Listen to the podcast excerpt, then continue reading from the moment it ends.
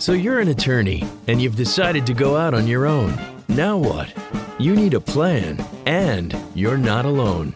Join expert host Adriana Linares and her distinguished guests on New Solo. Tune in to the lively conversation as they share insights and information about how to successfully run your law firm. Here on Legal Talk Network.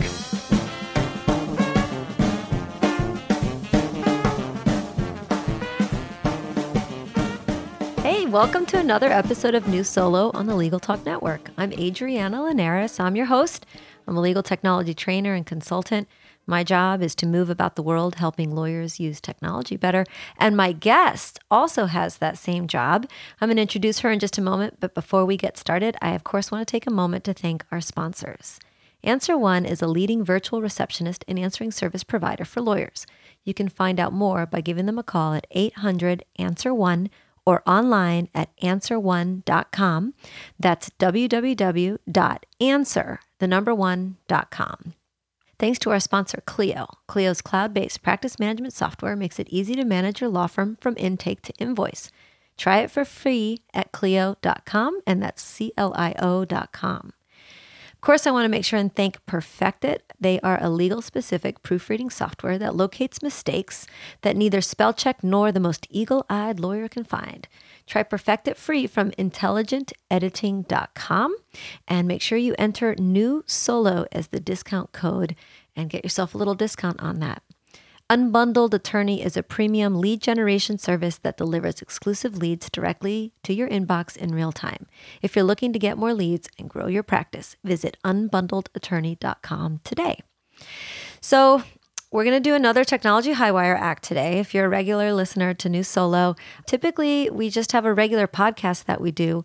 And my partner, Alan McKenzie, and I, a couple episodes ago, decided we wanted to do uh, add a video recording to talk about Microsoft Word.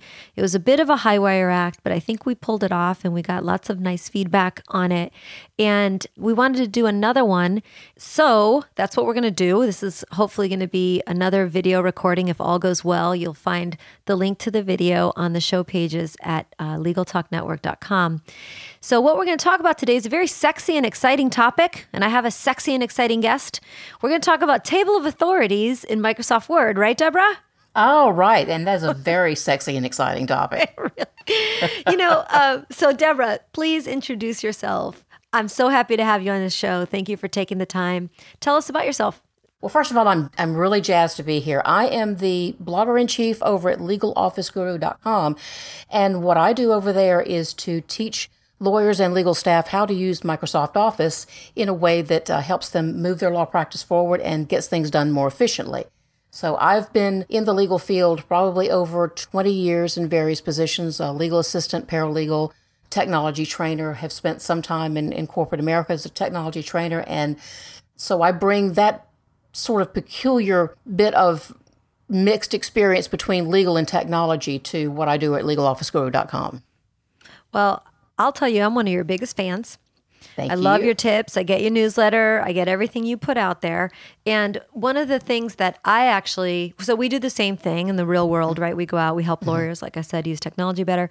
And when we do training, when Alan and I do training on Table of Authorities, we always send a link to your and let me put this in the video real quick to your guide on you call it the table of authorities the ultimate guide and if you're listening to this you can find it on legalofficeguru.com forward slash table dash of dash authorities dash ultimate dash guide. And i'm sure there's a link somehow if you just google it to find it. But this is such a very valuable resource. And i know that what we're going to do now is talk about table of authorities and go through your tips one by one deborah. So you sent me a typical training document that you would use that I've got pulled up for those of you who are going to be able to watch this through the video.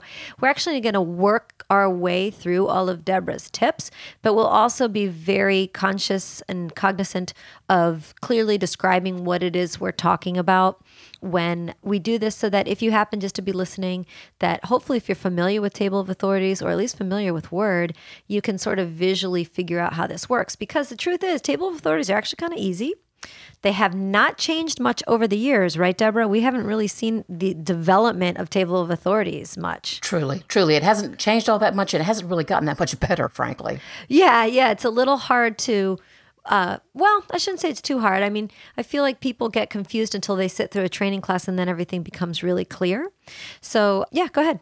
I, I, was just going to say it's one of those features that people use just often enough to be frustrated with it, but not often enough to really master it to really become adept with it. And I think that's the problem with with table of authorities. It's one of those things that unless you're in a really heavy appellate practice or your trial courts actually require this, you touch it just enough to be really angry with it, uh, yeah. but not enough to be not enough to really get good at it.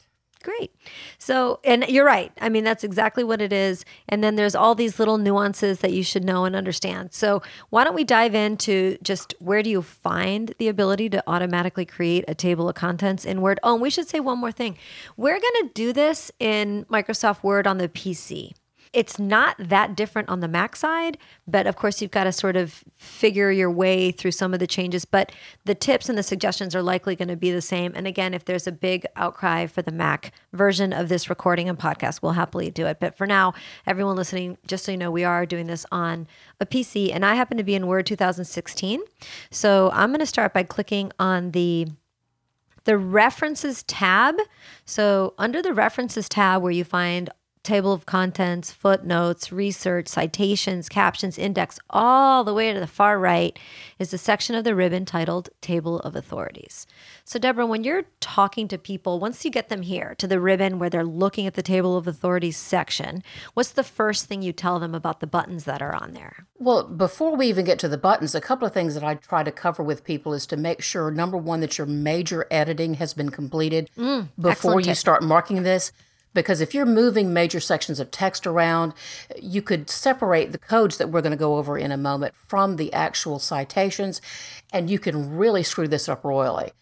Uh, the second thing that I tend to tell people is if you're going to work with this, and we'll get to this in a moment, you want to turn on the hidden text because the mm-hmm. codes that Microsoft Word actually uses to mark these particular citations are hidden text and you want to be able to see them so that while you're working with it, you want to make sure that you're doing things correctly. Excellent.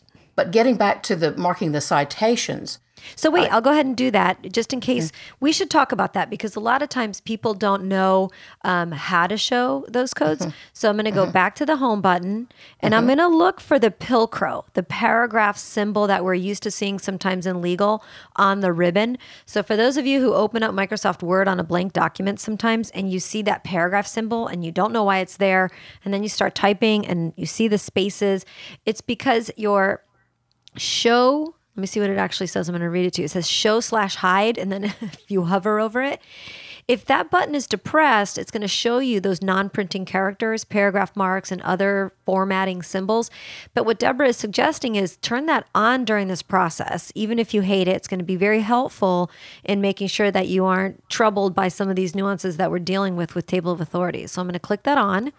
And then again, for those of you watching the video, you're going to see that now I can see paragraph symbols and I can see a little dot between words where the space bar was hit. So now we've done that, Deborah. My major editing is complete. And now I'm going to go back over to references and I'm looking at the table of authorities section of the ribbon. Okay.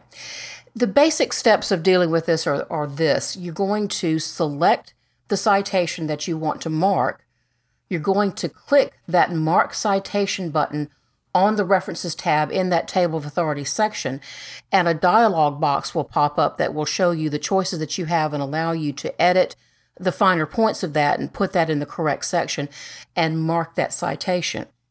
Now, okay. as you're marking citations, the first instance of any particular citation you're going to mark in one way, and then the second and subsequent citations you're going to mark in a slightly different way. But Excellent. we'll go over that as we get we get into those. Okay.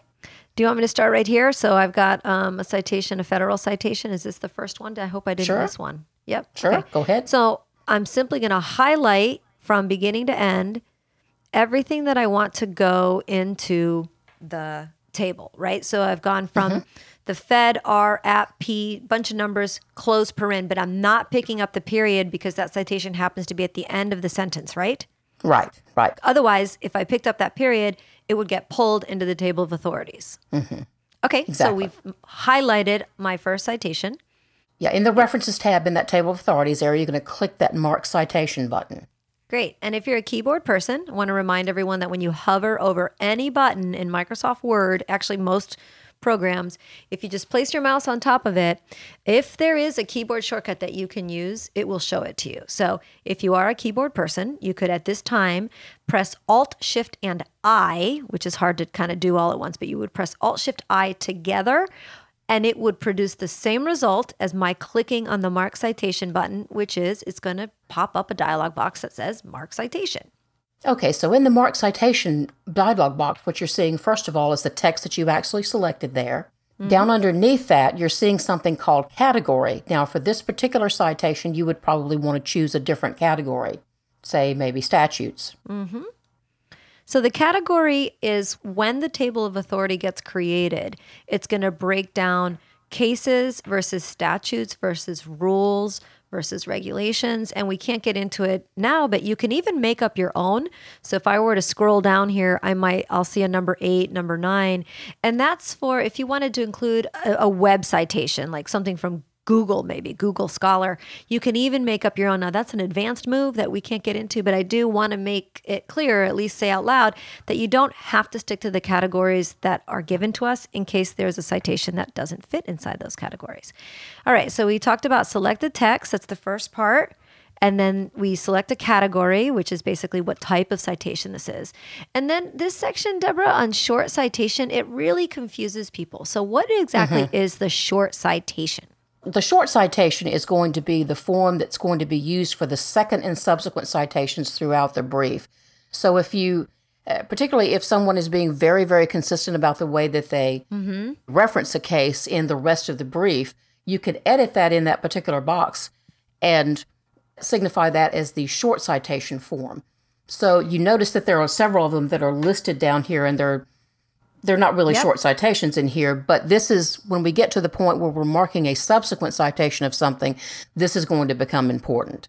So Right, that and is I- how we're going to signify the second subsequence. Right. And I think what I like to remind people of is sometimes you'll get into a pleading that several people have worked on. And there's the way the citation was typed out the very first time it appears. And then the next person that works on the document might use the subsequent or short citation. They might mark it or, excuse me, type it in a little bit differently than the third person. So it's one of these tools that, even though it's automated and it helps, a human really still has to um, sort of review and keep a close eye on what they're doing. So in this case, do you think I would shorten this citation or leave it with all those subsequent sections of the of the citation in here? I'm not really an expert on Blue Book. Uh, We'll Blue just Book leave it. format, but uh, but I generally tend to leave it. Uh, and then if you have, like I said, if you have someone who's very consistent about that short citation, then you can use that. Great.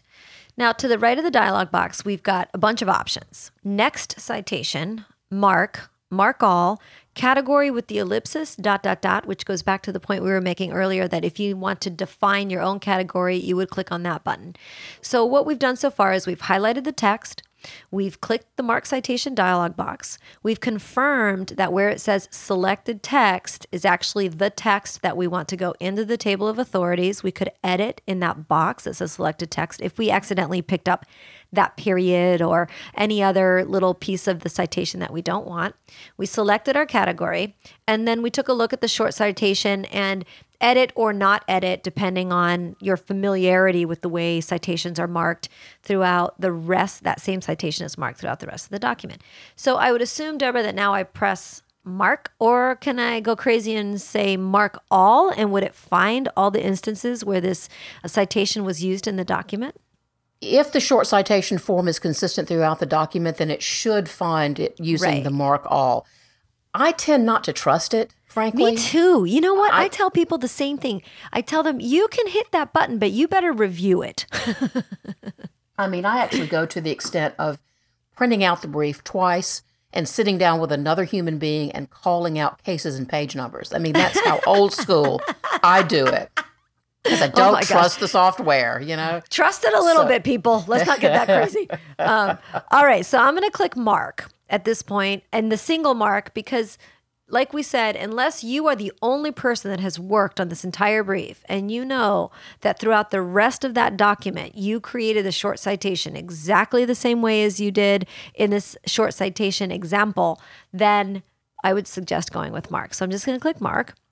Great. And so now, because we turned on our codes, because we turned on the show hide, now what I'm looking at looks kind of funky. And if you're not familiar hmm. with this in Word, you'll get used to it. Don't panic. But what I see is my citation, and then I see some code that has been inserted, and it's got the squiggly parens, and then it says TA forward slash one.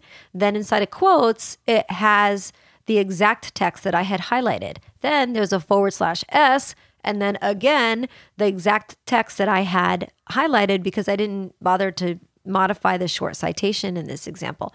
So, Deborah, do you want to break down at all the code and what, what it's telling people when they see it? Yeah. Between those two curly brackets, what you're seeing, like uh, like Adriana said, you see a TA, which stands for the Table of Authorities Code, and then you're seeing because this is the first instance of this particular citation in this particular brief, what we're seeing between those two curly brackets is the long citation form.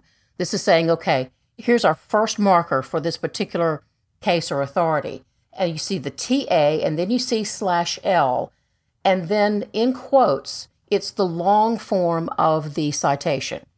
And Right. then after that, it's slash S, and that is the short form of the citation, which is something that's going to be important because that's how the subsequent instances of that citation are going to relate back to the long citation to make sure that all the page numbers for a particular case or other authority are going to line up on the same entry. So And essentially, the, I'm sorry to interrupt you, Deborah. I just want to not lose this point. So essentially, the backward slash L that you see in the code is equal to selected text in the mark citation dialog box, and then the forward slash S that you see would be equal to whatever the short citation would or should be throughout the rest of the document. Correct, correct. Okay. Now, the next thing you see after that short citation is slash C and then the number two.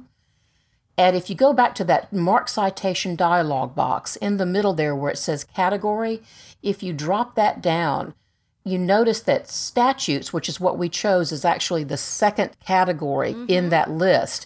And that's how Word is keeping up with what section to place this particular citation in. Those first seven sections are actually sort of predetermined by Microsoft Word, and then you have up to you know between eight and fifteen. You can actually designate your own, but that slash C two is actually what is going to put that FedR app mm-hmm. procedure into the statutes section of the Table of Authorities. Yeah, that's great. So it's actually very easy to understand what that code is once you walk through it and mm-hmm. and you know get this figured out. All right, so great. So we've marked it for the first time. Let's go mark one more just for the sake of marking a second one. Is there a way that I could tell Word automatically, "Hey, go find the next time that a citation appears?" Or do I have to scroll through manually all the time? I have not been a, a big fan of using the next citation button in that mark citation dialog box. Mm-hmm. Mm-hmm. But it does a lot of times find the next citation in the in the brief. It looks for particular markers of things uh, that it recognizes as as some sort of authority. So if you click on mark citation again on the references tab and and use that next citation, it'll probably find the next citation in the brief. Yeah, and I have had some funny instances where it looks for, let me see if I can remember, a V dot, an id, array, and if for some reason you're using any of that outside of a citation, it'll stop, but you would just ignore it. Um, but anyway, again, it's one of those things, sort of like the mark all option. You know, go ahead and try it, but just be sure that you, as the human, is going to go through and, and visually make sure that it's not missed anything. I think the way you talked about doing it, Deborah, maybe for me, not necessarily printing it, but really going through and making sure all the citations have been caught is going to be very helpful. So mm-hmm. I'm going to scroll through and find the next one. I should have just left it. Maybe I'll just, just for the sake of this, of speed here. I'm going to say, and you're more familiar with your document. If I've missed one, you just tell me to make Probably if you go down to about page 15. Now let's see. I'm around there. I should find another one real quick. Okay, here's a good one. All right, so again, I've got a citation here. So I'm going to highlight it and I'm going to close that mark citation dialog box. Although, let me say this out loud you don't have to close the mark citation dialog box every time you want to mark a new citation. You can leave it open. Just know that the clicking behind the document uh, or clicking on the document, sometimes you have to click twice to actually just get behind the mark citation dialog box, but it'll stay there. Or if you're not going through top to bottom marking citations, then you can easily close it and remember that you can always click the mark citation button or you can hit Alt Shift I. So I'm gonna I found my next citation and I'm gonna highlight again as Deborah told us to do. I'm gonna highlight that citation and I'm just going to click mark citation. And this becomes an exercise in wash, rinse, repeat. Mm-hmm. Um, I've got that mark citation dialog box that has popped back up. It's showing me my selected text. Um, so this says Gupta v. Florida Board of Regents. A lot of times, what you might edit out of here are the extra pages, but if you just want to leave it as is, then you're looking at the selected text that will go into the table of authorities. I'm going to do the same thing and change my category because it's stuck to statutes, but this is a case. So I'm going to let my table of authorities builder know that this is actually going to be a case. So that should be uh, category one based on what we learned a few minutes ago. And then I'm really going to shorten this one because this one's really long. Mm-hmm. So now in this example where we've got short citation, I'm going to back it on out all the way to maybe someone called it just Gupta. Maybe they used Gupta V in the whole thing. However they refer to it, again, as Deborah suggested, if there's consistency throughout, then this is very helpful. But if there's not, then you know you're still going to have to mark it a second time. So I'm going to go ahead and edit that short citation just for training purposes. Click the mark button, and I've now marked my second citation. So, Deborah, let me stop real quick and we're going to take just a quick break, and hear a couple message from our sponsors. And when we get back, the next thing we're going to do is mark subsequent citation and go from there. We'll be right back.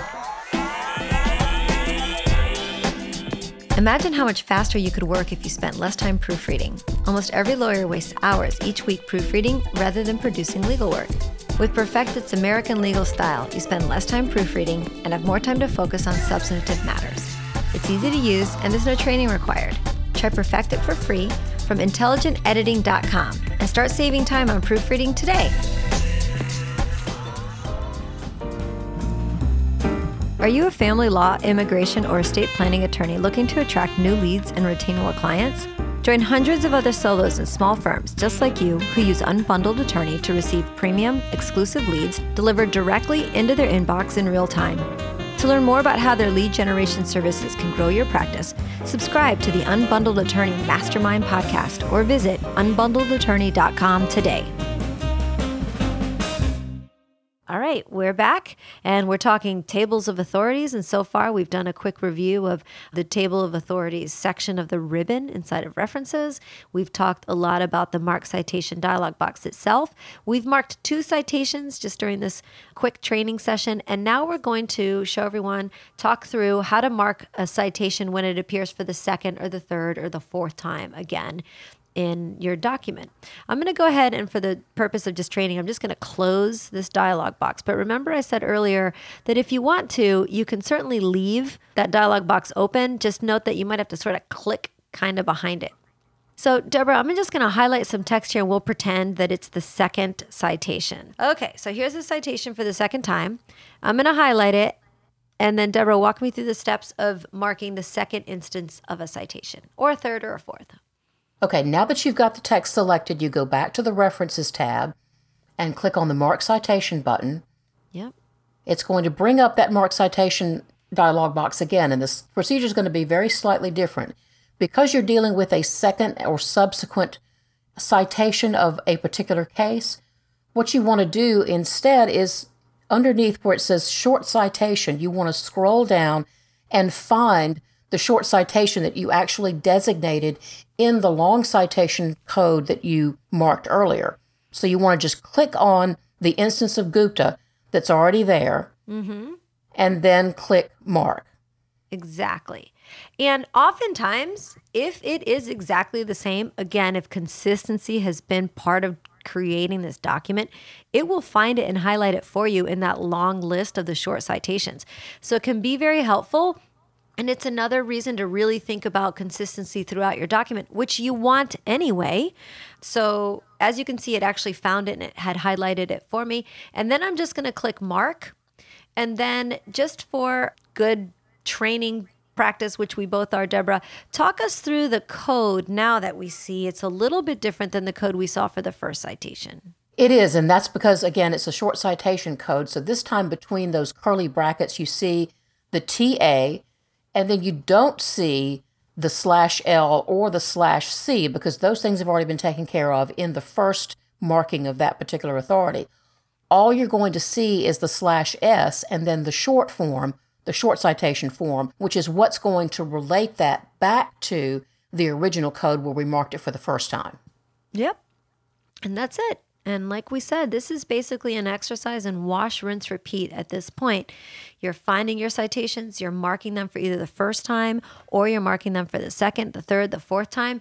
And you go through, and Deborah, do you suggest marking everything at the end? Like you said, when you're hopefully your major editing has been complete. A lot of people, I think they do want to mark as they go along, but you already suggested that's not a great idea. Want to try and save it for the end. Absolutely, because if you're still moving large blocks of text, there's a couple of risks that you that you take there. Number one, you could potentially separate the TA code from the citation that it actually attaches to. And number two, you could accidentally move a short citation up above a long citation in the brief, and that's going to really mess with the table of authorities when it's generated. So, you know, if you're just tweaking language, uh, if you're at the editing stage where you're just kind of tweaking the language a little bit, it's fine to go ahead and start marking that stuff. But get past the point where you're moving things around before you really start marking these. Excellent. Well, let's go and throw in a table of authorities real quick because I don't think that we could go on too much more about marking and marking again the first time or subsequent times. That's a very easy exercise. So I'm going to press Control Home to take myself to the top of the document. And just for the sake of training, we're just going to insert that table of authorities right here at the top. So essentially, what I've done is I'm putting my cursor where I want the table of authorities to go, right? Right. Okay. So I've got my cursor there, making sure it's a normal plain text. Then what do I do? Okay, you're going to go back to the References tab. Yep. And over on the right, you'll see in that Table of Authorities section, Insert Table of Authorities. Makes perfect sense. okay, and so now we And get the will- dialog box, right? That Yeah. gives me my options. So let's walk through this because this can be confusing too. Most of the time, if you're looking at this dialog box, you're going to have the category all selected, which means basically it's going to pull in all of the categories. Because when a table of authorities feature builds a table of authorities, it's actually building several different tables. It's building one for cases, one for statutes, one for other authorities, etc. So you can actually select one or more of these, or you can simply select all. But you've got some other options on here uh, as well. And the only example, I don't think I've ever seen this in practice, but the only example I could give is if you wanted all the cases to start on one page and statutes to start on a new page. I mean, you could certainly do that manually with section breaks or page breaks. But again, if you just are maybe have some specific needs, requirements, or just ticks in how you create mm-hmm. documents, that might be why you do that. But for the most part, we just click all here. And then over, that's on the right side of the dialog box. And then over on the left, it's giving us a little print preview of what that table of authorities might look like. And that's going to change in just a second as we make some formatting changes on that dialog box below it. Uh, what is passim? I feel like I always have to explain whether a user wants to check or uncheck the use passim option. But I'll tell you, I say to them, Do you not know what passim means? And they'll say, No, I've never heard that. And I say, Well, uncheck the box then. Some courts will actually allow you to use this if you're citing the same case over and over and over again, and there's so many numbers that page numbers uh, that it just makes sense to say, look, we're citing it everywhere. You can use passim. That's one of those things that you're going to want to check with the court clerk about. Uh, but like you said, if you don't even know what it means, probably safer to uncheck it. Yeah, what I say to people is use passim equals it's freaking everywhere. Yeah, that's it. That's it. it's like it's on every page of the brief. Just get used to it. You know. Right. Okay. And what about keep original formatting? That's an, so I'm going to uncheck passim here. uh, just because I think that's more practice. And I also think that's regional. I forget where Mm-hmm. I've been that they use it. And again, you're right, it might be based on the court that, or the, uh, yeah, the region or the jurisdiction Mm-hmm. I was in. But what about keep original formatting? What does that mean exactly? Now, if you have actually italicized the case names and you want that formatting to appear in the table of authorities, you want to be sure to keep that clip checked. Okay, great. Um, then I've got a choice of what my tab leader is going to look like in the actual table of authorities leading up to the page number where the first instance works. I mean, um, where the where all the instances are, not necessarily the first. And then what is this section on formats from template, classic, distinctive? If I drop down that dialog box, I can see in the preview, but explain to people who might be just listening to this audio. You can actually you can change these these formats, but I tell you, if you're doing it from the template, what you're actually getting is the body text and the the header text styles that are actually coming from the document itself. Uh, You probably want the table of authorities to match the rest of the document. So, you know, 90% of the time you're probably going to want to just keep it as from template. Great. And from template, again, like you described, means it's going to use the same font and maybe the same font size, unless you've messed something up, which is a whole nother Microsoft Word training session. But um, great. So I think what I'm going to do then, just again for the sake of training and time, I'm going to go ahead and click OK and insert this very tiny table of authorities into our document. All right. So now I'm going to go ahead and turn off my show hide so that we can sort of, for those of you viewing this in the video, can sort of see a little bit what this table of authorities would look like. So, Deborah, before we go on and I ask you how we would modify this, and sometimes we need to put the citation on a different line than the year, or, you know, how we get very picky, um, I'm going to take another quick break so we can hear a message from our sponsors. Imagine what you could do with an extra eight hours per week. That's how much time legal professionals save with Clio, the world's leading practice management software. With intuitive time tracking, billing, and matter management, Clio streamlines everything you do to run your practice from intake to invoice. Try Clio for free and then get a 10% discount for your first six months when you sign up with the code NewSolo10. That's new solo 10 and do that at clio.com, C L I O.com. Is your firm experiencing missed calls, empty voicemail boxes, and potential clients you'll never hear from again? Enter Answer One Virtual Receptionists. They're more than just an answering service. Answer One's available 24 7. They can even schedule appointments, respond to emails, integrate with Clio, and much more. Answer One helps make sure your clients have the experience they deserve. Give them a call at 1 800 Answer One or visit them at answerone.com forward slash podcast for a special offer.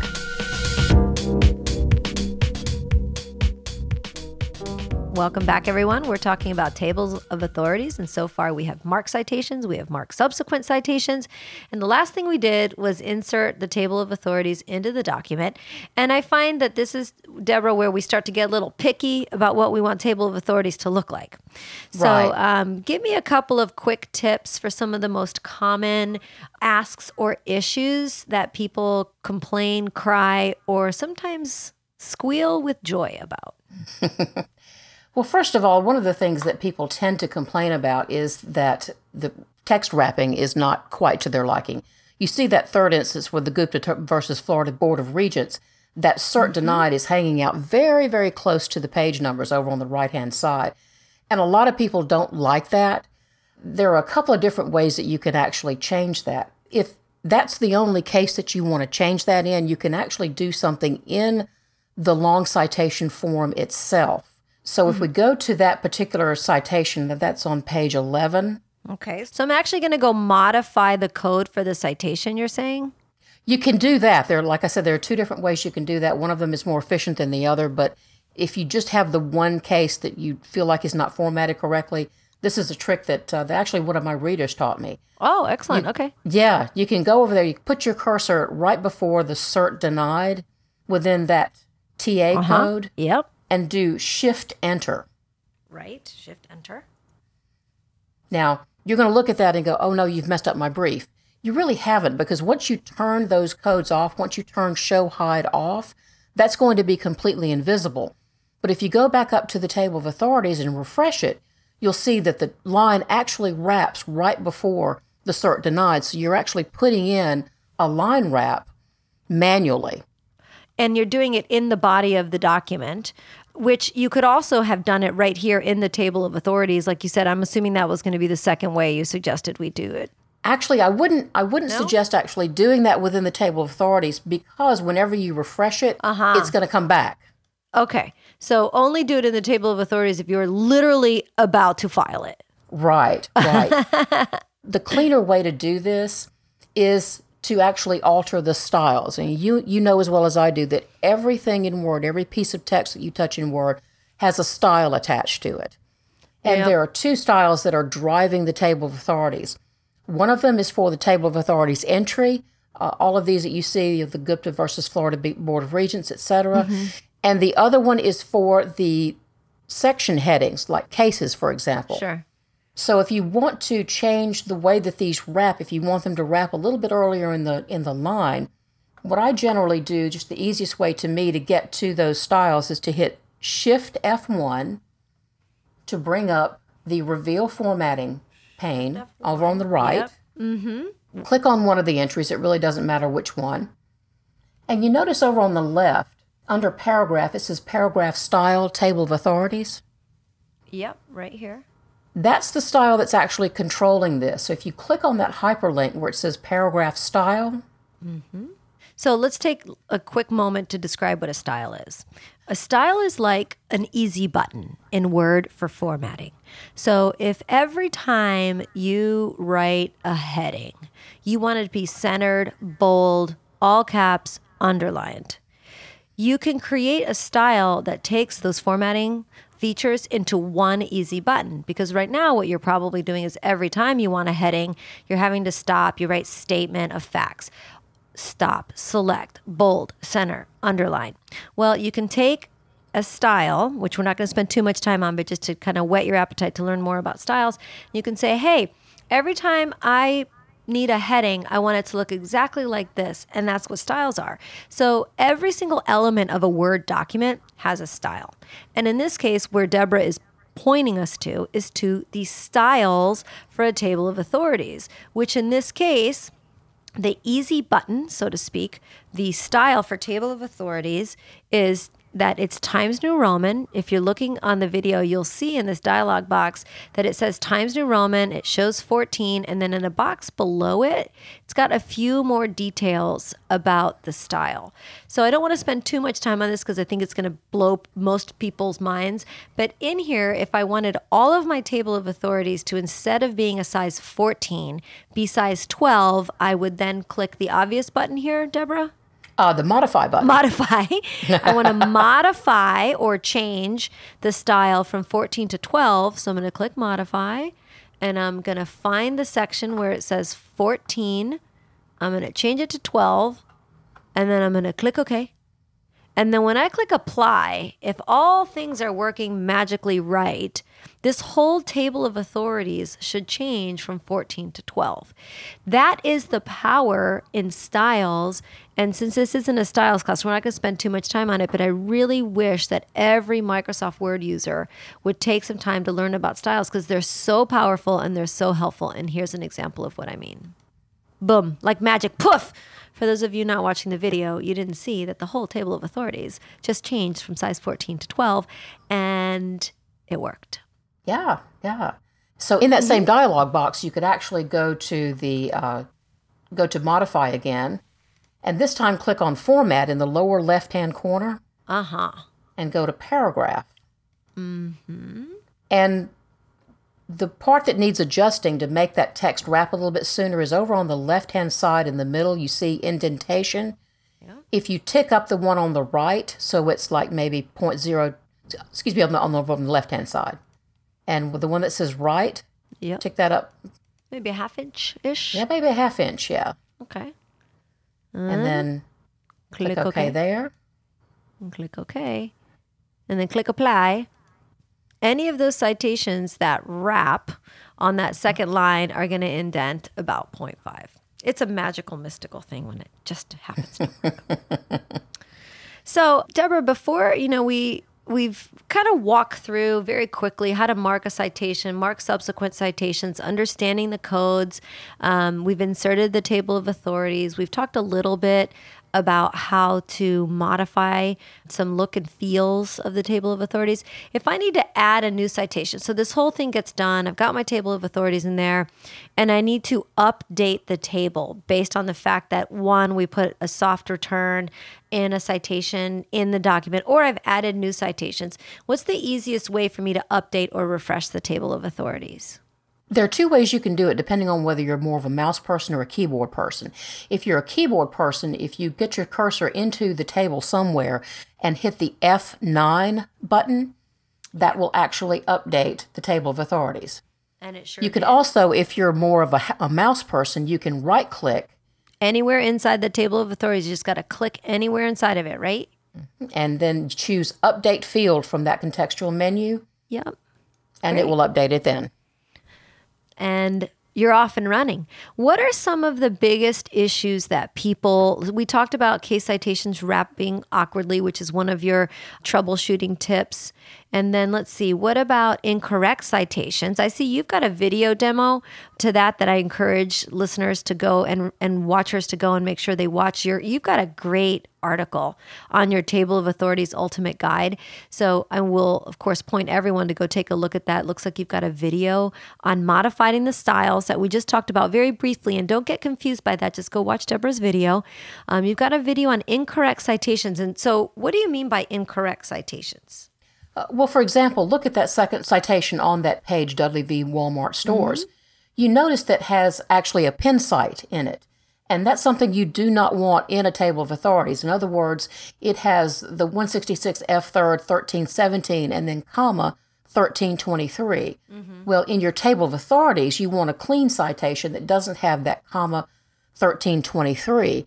So what happened was when I marked that citation, for the long form, I picked up all of that text and I did not edit that out at the time that I marked it.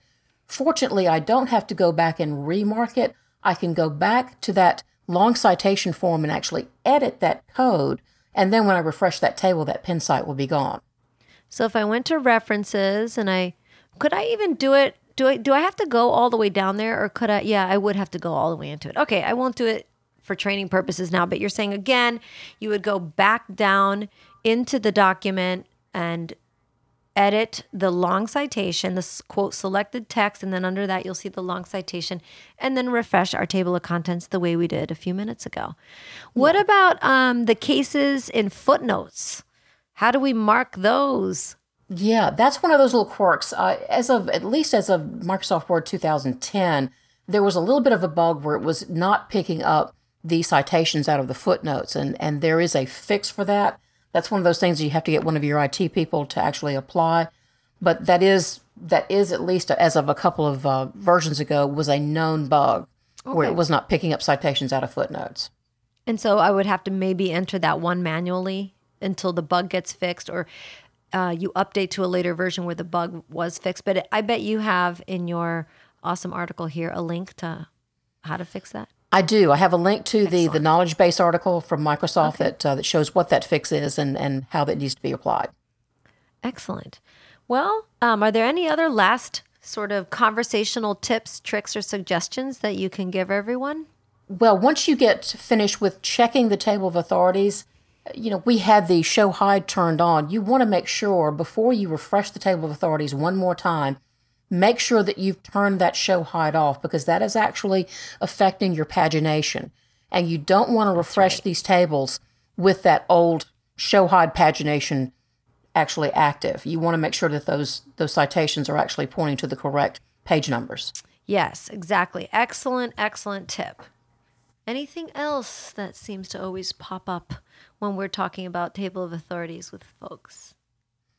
if you've got uh, citations that are actually coming up in the wrong section, say that statute ended up in the cases section, again, that's where you want to uh, want to learn how these long citations are actually structured, and you can go in and edit that so that that one is appearing in in section two after that slash c instead of section one. So I would go down again back into the document. You want for sure your show hide turned on because you need to be able to see the code in order to learn to edit the code. And I would change that. Um, what was it? It was a forward slash. I would slash change c. Yeah, t- right to S or s- S to no, it was the one and the two. Sorry, sorry, it was the one and the two. Yes. So if it's in the statute section, but it should be a case, then in that code you would change the one, no, the two to the one. Anyway, it'll make sense when you go back because we just talked about it. So that's great. Those are all. I think we've hit on the most commonly asked questions and the most commonly had issues. So um, I want to thank you so much, of course, for your time, Deborah. But before I let you go, I want to make sure that you tell everyone again how they can find, friend, follow you, and where they can get that awesome article on. You used to call it Seven Mistakes of Table of Authorities. And that's how I always think of it. And you've really expanded on that, what I'm looking at on your um, webpage. Yeah, I've actually I've actually still got that particular article, but I took the I had several individual tutorials on how to mark a citation, how to mark a subsequent citation, how to insert and just put it all into that ultimate guide. So that was what I was attempting to do there. But I've got a particular category of posts that all deal with table of authorities. If you go to my site legalofficeguru.com and scroll down on the right, there is something called popular categories. Yeah, oh, And top of your list. everything that's in table of authorities is going to be listed under that tag rather Excellent. and each of those each of those oh, posts Oh, yeah. actually Here it is. it. Seven ways to screw up a table of authorities. I love that. And if particularly if you there's another one where if you like to recycle brief text that's got TOA markup in it Uh-huh. you're going to want to to read the article on how to recycle your legal brief safely because Oh, that's excellent. that's something that uh, that people do a lot. Yeah. But at the end of any of these articles is an opportunity to download something that I call my 10-step pre-published checklist, which is 10 steps for checking your brief and checking your table of authorities to make sure that you're ready to print or PDF it before it goes off. Oh, well, that's great. This is going to be a very valuable resource. Hope we get you some clicks over there. And then tell everyone again uh, your name and where they can find you on any of the popular or unpopular social media sites and how they can get in touch with you. You can always uh, find me at legalofficeguru.com and I'm also on Twitter at, at legalofficeguru. And your website, oh, yeah, we already said it, legalofficeguru.com. And then um, the table of authority section, you're right, is easy to find if you just go into the category section there.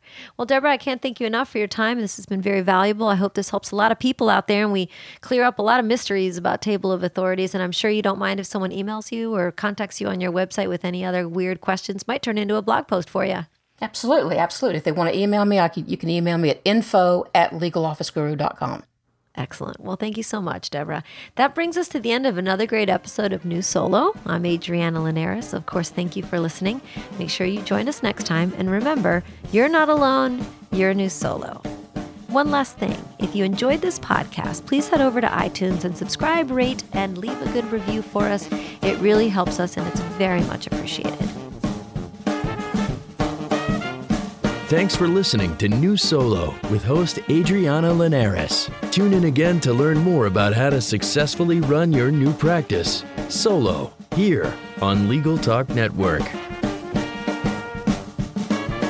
The views expressed by the participants of this program are their own and do not represent the views of, nor are they endorsed by, Legal Talk Network, its officers, directors, employees, agents, representatives, shareholders, and subsidiaries. None of the content should be considered legal advice. As always, consult a lawyer.